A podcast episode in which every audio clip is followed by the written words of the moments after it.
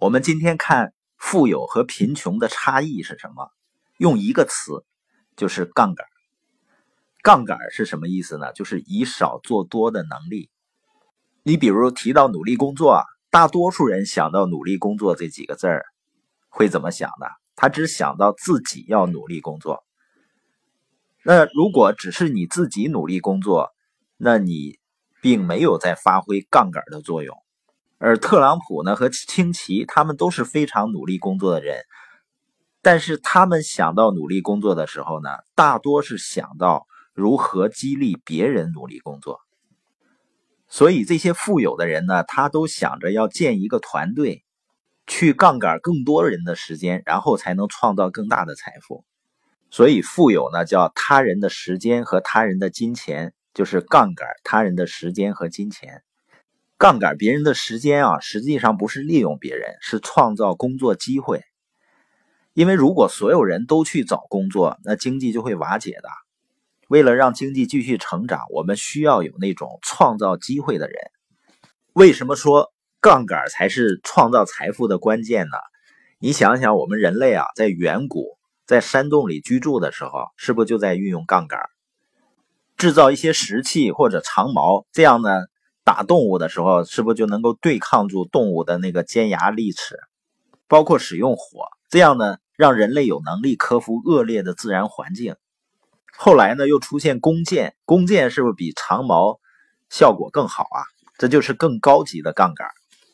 我们看一下杠杆的定义，叫以少做多。那随着时间的发展呢，人类继续运用智慧，发展更多的杠杆，比如骑马，后来发明了火药。那拥有大炮的统治者呢，就会征服没有大炮的统治者。你像美国的印第安人、夏威夷人，还有新西兰的毛利人、澳大利亚的土著，你看这些原住民和他的文化，不都是被火药征服的吗？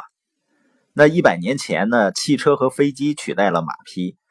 那现在呢？控制世界石油供应的国家就是利用石油杠杆，影响着全球大多数国家。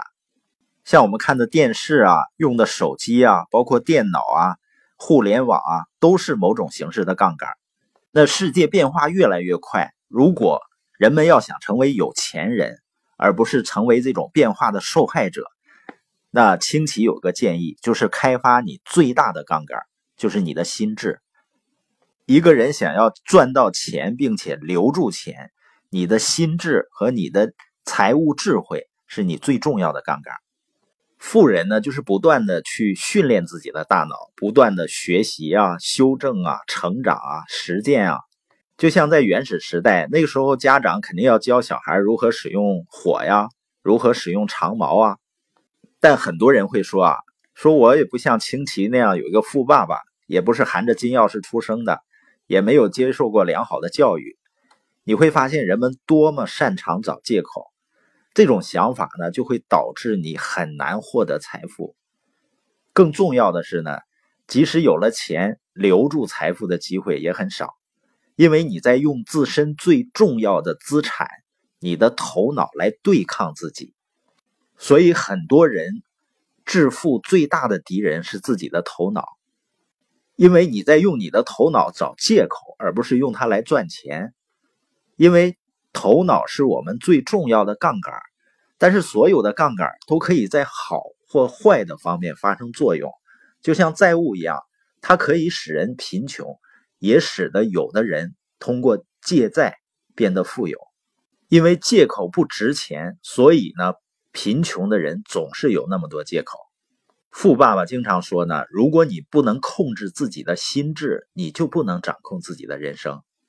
所以你在遇到那些不快乐、不健康又不富裕的人，你就知道啊，是因为他丧失了对自己心智的掌控。而这个呢，是上天赐予我们最重要的工具。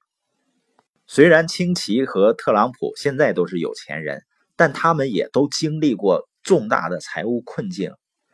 如果他们是用自己的头脑去责怪别人或者找借口，那他们现在仍然是穷人啊。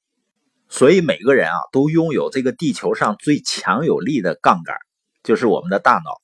如果我们能够去训练、去学习、去提升我们的思维，运用我们的大脑，发挥这种杠杆效应，就能让自己更有钱，而不是用心去找借口。学居人和那些一直是猿猴的，他的最大的差别就是杠杆。那富人、穷人和中产阶级的差别呢，也是杠杆。储蓄者和投资者的差别也是杠杆。E 象限、S 象限和 B 象限、I 象限的差异呢，还是杠杆。经过训练的大脑呢，去做投资、创业，风险就会很低。所以呢，要运用杠杆，就必须教育自己，并且聪明的运用自己的头脑。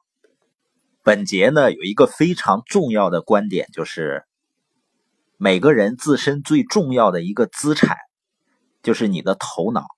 但很多人呢，拿这个资产去对抗自己，所以他的致富机会就很渺茫。怎么叫对抗自己呢？就是人们运用自己大脑的力量去找借口，而不是有可能性思维，然后呢去发挥自己大脑的潜力。你比如说，谈到杠杆他人的时间，去建立一个团队，很多人就说啊，我也没有人际关系啊，我沟通也不行啊。你发现，如果你一开始听播音的时候，按我们建立社群的思路。每天去做一点点事情，到现在你会没有人脉吗？没有人际关系吗？如果我们每天都去训练自己，去深入的思考，然后去分享，我们就会拥有很好的表达能力。那有的人说我没有机会啊，实际上，如果你真的变得足够好，真的建立了足够好的人脉，机会是越来越多的，因为。更好的人那里就有更好的机会。